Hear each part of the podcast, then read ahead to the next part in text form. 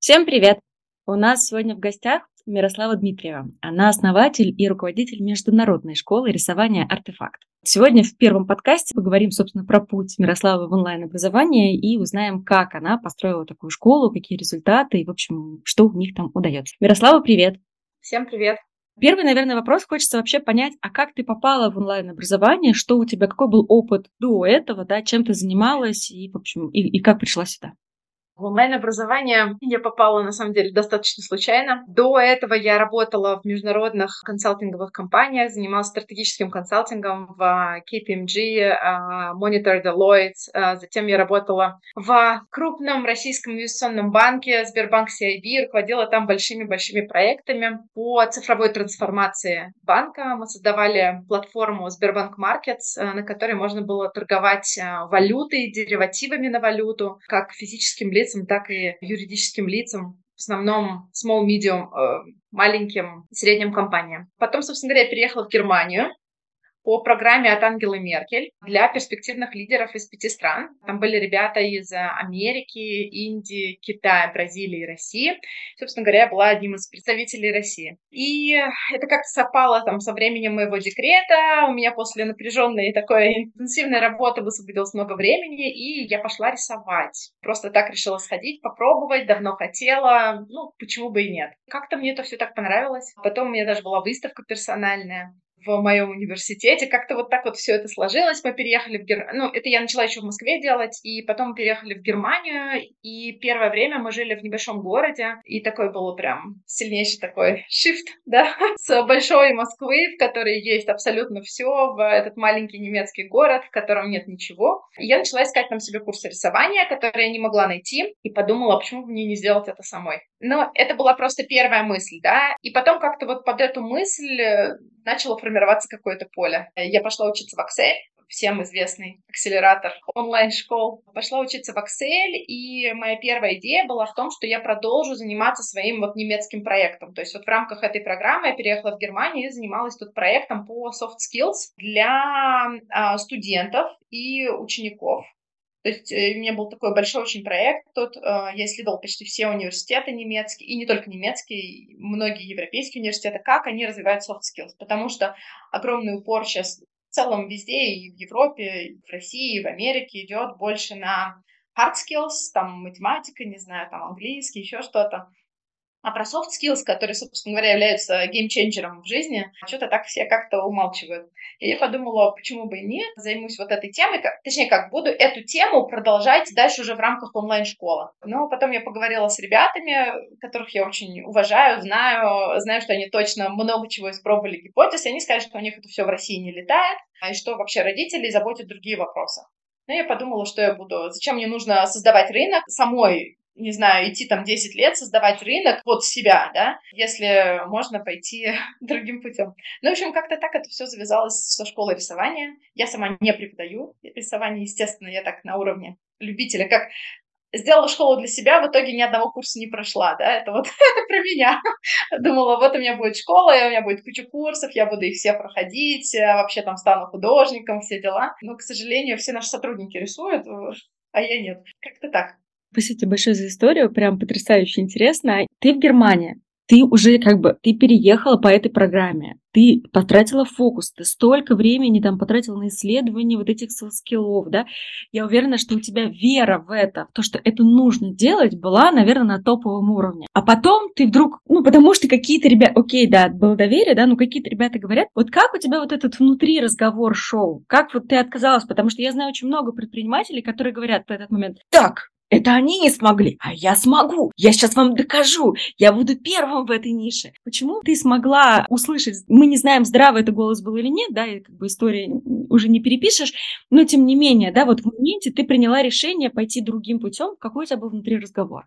Для меня важна история маленьких шагов, маленьких успехов. Я не из тех людей, кто будет, не знаю, там, мере, сейчас я так считаю, да, что я не из тех людей, для кого будет это нормально, да, там, не знаю, пять лет э, строить под себя рынок, работать за ноль, работать в убыток э, и так далее. То есть, э, например, там, школа рисования у меня была прибыльная с первого дня, у меня не было ни одного месяца, где бы она была убыточная, где бы она была, я не знаю, в ноль уходила куда-то, не было вообще такого. Для меня это важно. Мне важно важно иметь отдачу от того, чем я занимаюсь. Поэтому, собственно говоря, я поговорила с ребятами, просто это ребята тоже с бывшим там консалтинговым бэкграундом. Я не просто спросила, ой, а вы попробовали, у вас получилось или нет? Они говорят, о, нет, слушай, не получилось. Не, я очень глубоко копала. А вот это вы пробовали, а это вы пробовали, а вот если под этим соусом и так далее. Но, кстати, сейчас, сейчас, смотря уже назад, я в ноябре прошлого года познакомилась с ребятами, которые немножко под другим соусом но тоже прода продают, и это очень успешная школа, продают э, профориентацию, отчасти soft skills и так далее. Знаю ребят, которые очень круто в прошлом или в позапрошлом году выстрелили именно с этой темы. Прикольно. Ну что же, кто знает, какая у тебя будет школа номер два? учитывая, э, какой у тебя опыт. Расскажи, пожалуйста, вот, окей, ты приняла решение, я хочу там, это мой интерес, я иду в рисование. Какие ты делала первые шаги, и был ли у тебя изначальный запуск на Россию, или ты сразу делала на английском, на английском зарубеж?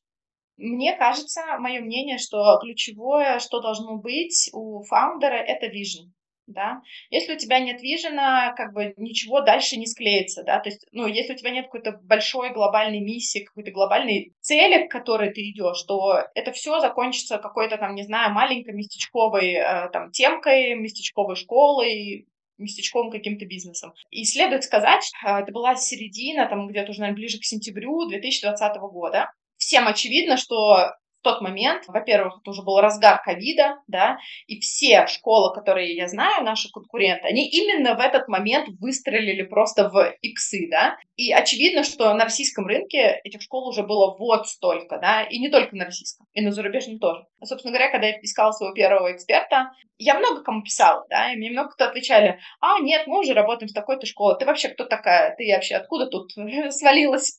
У тебя аудитория есть? Нет. У тебя опыт, там, не знаю, в есть? Нет. Там, ну, что ты, типа, хочешь. Единственное, что мне, я считаю, помогло, да, привлечь э, первого эксперта и крутого эксперта, это вижен того, что это будет международная школа. Что это будет мультиэкспертная школа, и это будет международная школа. Что я выведу этого эксперта за границу. Вот это был геймченджер в моем предложении этому эксперту. А первый э, эксперт у тебя был русскоговорящий? Русскоговорящий, но со знанием английского языка. А почему русскоговорящий? Ну, ты же могла выбрать из любой другой страны, и, ну, там, не было ли у тебя вот этих опасений, даже тогда, когда ты начинала, был уже устойчивый стереотип, что русских на Западе не любят. Почему именно вот, вот из, из России ты взяла? Меня не было стереотипа, что русских на Западе не любят, потому что я считаю, что каждый человек уникален. И ты есть тот, кто ты есть, да, и ты можешь абсолютно все, весь мир у твоих ног. Ты можешь вот абсолютно все в этом, в этом мире, в этой жизни достичь. Почему российский эксперт? Потому что, наверное, я проходила вот это вот обучение в Excel, это российская компания. Мне кажется, отсюда ноги растут. Но вот я еще раз скажу, да, мой первый эксперт, у него мы с ним очень четко совпали по ценностям. Следует сказать, что это не первый, кстати, эксперт был. Был первый эксперт, на который я кучу времени потратил, который потом, в общем, слился. Был второй эксперт, с которым там еще что-то и так далее, да. То есть это уже был там третий или четвертый, но как бы вот он был э, успешный, и мы сейчас с ним до сих пор работаем. Это наш хедлайнер, а, наша школа. У него сразу изначально тоже было видно, что он хочет на зарубежный рынок. У меня, на самом деле, достаточно долгая была трансформация с тем, чтобы начать привлекать зарубежных экспертов, художников как ни странно, при том, что я и училась за границей, да, какое-то время, то есть у меня вообще никакого барьера нету. Ни в английском языке, ни в немецком языке на тот момент уже, да, а, но у меня был барьер того, что я недостаточно хороша для того, чтобы продвигать зарубежных экспертов. Вот такой у меня был. Но это скорее психологический, ментальный барьер, который у меня был, с которым я очень долго его преодолевала, да, пока ну, не проработала с психологом. А мне очень интересно, как ты выстраивала бизнес-модель, потому что, с одной стороны, там Excel обычно учил, что вот ты продюсер, ищешь эксперта, и вы 50 на 50 идете как бы дальше в путь. Но ты же хотела делать школу мультиэкспертную и как бы больше заточенную на бренд, а обычно в таких историях, ну вот а как там нетология, там обычно берут эксперта на зарплату или на фиксы, ну, какой-то, или что-то платят, да, но говорят, слушай, остальные будут как бы запуски, ты вот от них ничего там не имеешь, только твой кусочек. Вот как ты изначально выстраивала этот ну, процесс, и как, ну, как, как у тебя мысль шла в этом направлении? Смотри, то есть изначально у меня было вот, вот это видение, первую часть видения я уже рассказала, да, что я знала, что это будет э, международная школа. Я не хочу фокусироваться на каком-то рынке, и так далее. Второе видение большое, которое у меня было, что я не буду, я никогда не буду продвигать и работать на чужой бренд. Мне это не интересно, это вообще не моя история, да. Делать школу, эм, не знаю, Васи Пупкина, это вообще, вообще мне просто это не интересно. Я просто этим, я просто этим не буду заниматься. Мне это не нужно, чтобы вот этот Вася завтра сказал, слушай, сори, я выгорел. И я такая, а, типа, а я вот тут все эти годы строила. То есть мне это не интересно. Я знала, что путь создания школы без личного бренда, он намного более сложный, он намного более долгий, но для меня важно, чтобы у меня капитализировался бренд школа. Окей, класс, офигенный выбор. Я как человек, который строит тоже школу имени бренда, я тебя полностью поддерживаю и согласна, что все мне говорили, господи, да поставь, сделай ты имени кого-то, и будет тебе легче. Я говорила, нет, ребят, спасибо большое, но это не мой путь. Интересно, как вот, окей, ты нашла эксперта, с которым у тебя совпали по ценностям, все классно. Какие ты делала первые шаги, потому что интересно именно то, что у тебя с первого дня ты прибыльна, значит, ты точно первые шаги делала выверенные, классные. Что, собственно, было на старте, там, не знаю, какие воронки использовали, какие механики и так далее, для того, чтобы сразу стать прибыльным?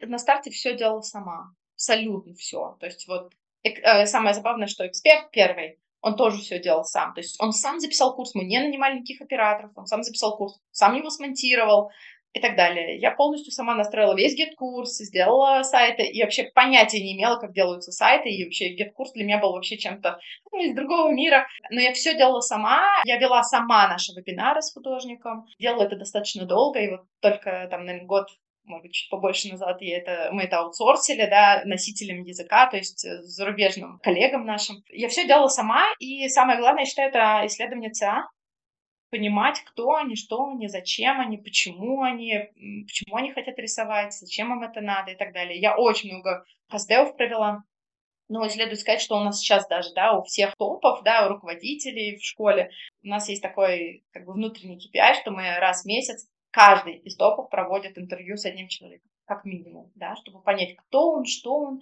что ему вообще, вообще какие у него мысли вообще в голове, да. И, собственно говоря, это, наверное, вот был тот геймченджер, вот сейчас все, кому я об этом рассказываю, они все удивляются, что у нас средний возраст, что наша целевая аудитория — это 60 плюс. Это 60 плюс, и это очень важно, потому что у меня есть знакомый, который у него потрясающая школа в музыкальной сфере, да, а, тоже он пытается продвигаться на зарубежном рынке. И когда я ему сказала, что у нас 60 плюс, ты зачем, говорю, таргетинг делаешь на 30, 30-40? Я говорю, их, может быть, это вообще не интересует. А, это такое, хорошая такая связка, да, когда они выходят на пенсию, у них есть деньги, Самое главное, это не то, что у них есть деньги, у них есть время. Это самое ключевое, когда ты продаешь курсы в мягкой нише с LTV и так далее. Это наличие у них времени. Вот, ну, как-то так. А можно сразу, пока разовью эту тему, про вебинары? То есть я услышала, что у вас есть вебинары, Первая мысль, которую услышала. Это какой у вас это был чек, чтобы вебинарная модель сходилась в таком формате? Это первый вопрос. А второй вопрос, ну, я часто сталкиваюсь с мыслью, что вебинарная модель она все-таки, ну, короче, на Западе не всегда хорошо работает, потому что не все привыкли к этому и так далее. Было ли у вас вот это сопротивление модели и какой чек был для того, чтобы все сходилось? А у нас до сих пор вебинарная модель. Она до сих пор, она как была в самом начале, она есть и сейчас. Причем я с очень многими коллегами общаюсь и с российского рынка, и с зарубежного рынка, со смежными школами, да. Многие ушли от этой э, модели. Я не знаю, может быть, мы тоже куда-то эволюционируем. Очень сильное влияние оказывает э, количество продуктов в школе и в какой-то момент ты уже просто не успеваешь делать вебинары, не успеваешь делать запуски. Откровенно говоря, мы сейчас пришли к этой точке, да, когда у нас очень много курсов уже записанных, и они лежат у нас на полке, и мы их просто не можем запустить, потому что, ну, времени не хватает, да, то есть э, в месяц там 30 или 31 день, и ты не можешь делать быстрее. Но я потом попозже расскажу, как мы сейчас с этим работаем, да, и к чему мы сейчас там трансформируемся. Я не видела никакого, ну, не знаю, по крайней мере, я и сейчас не вижу, и до этого не видела никакого там сопротивления вебинарной модели. Это то, что в нашем случае вебинарная модель нам дала возможность собрать комьюнити. Я сейчас говорю не о комьюнити, которое там многие люди считают, вот у нас там такой комьюнити, у нас в Инстаграме там, не знаю, 100 тысяч человек, но это не комьюнити. В моем мире это не комьюнити. Для меня комьюнити — это чаты, в которых люди реально общаются, да, то есть вот сейчас, пока мы с вами сидим, сказать, посмотреть, сколько у нас там сообщений уже. Например, а, в одном чате 56, в другом 24. Пока мы вот с вами сидим, сколько тут? 20 с небольшим минут. Вебинары — это наше сердце, наша активность, которая... И этим мы отличаемся от многих других зарубежных школ. За рубежом как бы это не часто делают, да? А мы приводим им топовых художников, которые проводят им вебинары и рассказывают, и вдохновляют и так далее. У нас средний чек, прямо по показателям за май месяц, он 75 э, евро. Средний чек. Но ну, есть разные продукты, то есть есть продукты 10 там долларов, да, есть продукты 400, 500 долларов, ну, то есть... Да-да-да, не, мне, мне интересно именно вебинарная, потому что в вебинарной модели самая сложная часть — это найти именно удачную юнит-экономику, чтобы у тебя чек соответствовал потребностям, и при этом сходился на трафике, поэтому мне стало интересно, какой у вас чек там. Во-первых, у нас не чисто автовебинарная модель, автовебинары — это вообще один кусок бизнеса, он там как бы сам по себе работает. Второй основной как бы, кусок бизнеса — это запуски на теплую аудиторию, мы очень много с ними работаем, у нас очень высокий retention rate у людей. То есть те, которые к нам один раз попали, они дальше ну, остаются у нас надолго. И вот это тоже огромный пласт работы. Это как ты с теплой базой работаешь, с живой базой работаешь, да? Окей, они пришли этот автовебинар, но в рисовании следует понимать, что ты мог их привлечь там на рисование котиков. Они подумали, ну, да, почему бы нет, бесплатный там вебинар. Ничего не купить. Потом ты им предлагаешь пейзаж, потом ты им предлагаешь там еще что-то. И в итоге они купили цветочки. У меня будет большой блок и про комьюнити, и про запуски и так далее, но у нас будет про это третий выпуск, поэтому, пожалуйста, послушайте третий выпуск с Мирославой. А сейчас мы хотим завершить историю эксперта. И у меня здесь, на самом деле, вопрос такой очень-очень интересный, вообще, на самом деле, жутко интересная твоя история школа. И мне, знаешь, что особенно интересно, а как ты в этом развиваешься? Вот откуда ты берешь вот эту насмотренность, за кем следишь, кого читаешь, у кого проходишь курсы, для того, чтобы вот эту систему выстраивать, вот это вот понимание вообще, какие варианты возможны и какие модели у себя поскорее применить? Тут я бы сказала несколько там источников. Это обучение, такие классические обучения, классические курсы. Второе, это, наверное, книжки разные. То, что тебе запомнилось, то, что прям круто, и вот я прям рекомендую, ребята. Ну, смотри, вот обучение, то есть я начинала с Excel, это комьюнити да, это ребята, с которыми мы сейчас до сих пор в чате, мы с ними общаемся. Оттуда он просто огромный источник вдохновения, каких-то новых идей, каких-то новых воронок и так далее, и так далее. У меня, к сожалению, там нет времени следить за всеми там топами рынков, проходить все их обучения и так далее. А вот ребята там в чате, один тут прошел, другой там прошел, и они просто рассказывают, что стоит того вложения своего времени, что не стоит. Большой источник для меня, ну, это вот книжки, да, как я сказала, вот, например, там последнюю, что я читала, формула YouTube, которую мне тоже посоветовала, кстати сказать, коллега из этого чата. Такой читаешь эту книжку и понимаешь, что как бы а больше курсы никакие не нужны. Как бы это странно не звучало, да, что вроде бы такая ниша, которая меняется все так быстро, но настолько, когда эксперт, реальный эксперт, и он это излагает в книге, но там потом уже и курсы-то какие особо не нужны, когда ты понимаешь механику. Или там, ну, Рассел Брэнсон, да, то есть я почти все книжки его прочитала. И конференции. Я очень много езжу на конференции на разные, зарубежные конференции по маркетингу, по... Ну и в целом стартаперские конференции. Иногда даже видишь какие-то интересные модели, которые там просто какой-то продуктовый стартап делают, ты их просто переносишь на свою историю хочу да, зацепиться вот эту стартаперскую тему. Не то, что думаю, а скорее есть такая связка, что если э, ребята ездят по стартаперским конференциям, значит, у них есть какое-то желание запустить что-то еще, либо как-то вот расширить свой бизнес. То есть прям трансформировать его, как бы на новый уровень вывести. Куда ты дальше хочешь вывести свою школу, какой вот ты видишь там шаг, не то что 1, 2, 3, а какой-то там шаг 50, да, вот как, какой она будет, может быть, через год, через 3, через 5, вот какой у тебя вижен есть. И образование, может, себя в этом рынке. Мы сейчас, э, да, я сейчас на самом деле последний месяц, полтора месяца начала заниматься новым проектом, не выходя из текущего проекта, потому что проект, он будет э, в схожей нише, в схожей сфере, по крайней мере, на схожую ЦА. ЦА такая же 55 плюс, там 60 плюс, э, возрастная ЦА, потому что мы их понимаем, она у нас есть эта база и так далее. Хочется сделать нечто комплексное, то есть не только рисование. Сейчас у нас такая ситуация, что у нас сейчас ну, достаточно узкое рисование, потому что у нас эти топовые художники, да, и они ничего не говорят про то, что там рисование это антистресс, рисование это про эти э, другие плюшки от рисования они не говорят, да, потому что у них статус ввести художников, которые на ступени ниже, нам сложно, потому что мы размоем свою концепцию. То есть это уже не будет школа с топовыми мировыми художниками. И при этом мы видим, мы понимаем нашу ЦА, как я сказала, уже мы ее много очень исследуем, и поэтому есть желание сейчас создать стартап на нашу целевую аудиторию, потому что мы ее понимаем. Я не хочу уходить, бороздить просторы океана. При этом сделать для них продукты, которые бы закрывали их э, потребности их психологического здоровья, ментального здоровья и физического здоровья. То есть там будут здоровительная тема, там будет э, психологическая тема и так далее. То есть вот такой какой-то шифт вот в эту сферу, но при этом это будет отдельная история от текущего бизнеса, потому что текущий бизнес его, ну, отчасти, наверное, можно будет интегрировать в эту новую историю, но не полностью и концепция уже потеряется. А вообще бизнес, он растет, развивается, и мы дальше привлекаем там топовых художников, экспертов, и он будет оставаться в такой креативной сфере. Видение такое. Ты просто говорила, что много лет ты сама вела вебинар вместе с художниками. И мне просто казалось, что как раз роль второго человека на вебинаре вот в этом и состоит, чтобы проговорить те самые смыслы, которые художник не готов был. Ну, типа про медитацию, релаксацию, отдых, про вот это вот ментальное восстановление и все остальное. У вас это было не так, и тогда в чем была твоя роль как второго ведущего вебинаров?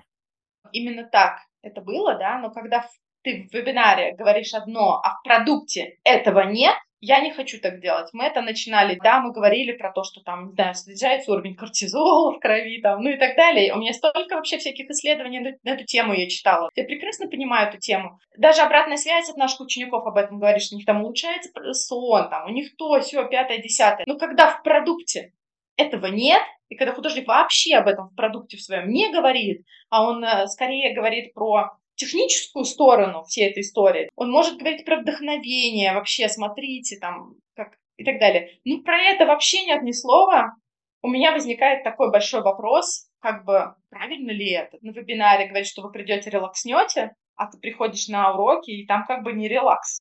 Спасибо тебе большое. На этом мы первый наш э, подкаст заканчиваем. Я напоминаю про то, что следующий подкаст выйдет очень скоро, и он будет посвящен как раз тому, как Мирослава мастерски управляется запусками на свою базу и управлением огромной линейки продуктов, которую как раз вот действительно сложно управлять, когда их больше там, двух, э, больше 20, это уже сложно. Как выбирать, какой курс нужен, когда их уже много, да, соответственно, для того, чтобы э, делать новые запуски, которые не каннибализируют твои текущие продажи. Ребята, слушайте Слушайте, ставьте лайки, подписывайтесь на наш канал «Научили», и в комментариях к этому подкасту можно будет задать вопросы Мирославе. Самое интересное мы и перешлем и попросим прокомментировать. Всем спасибо, пока-пока.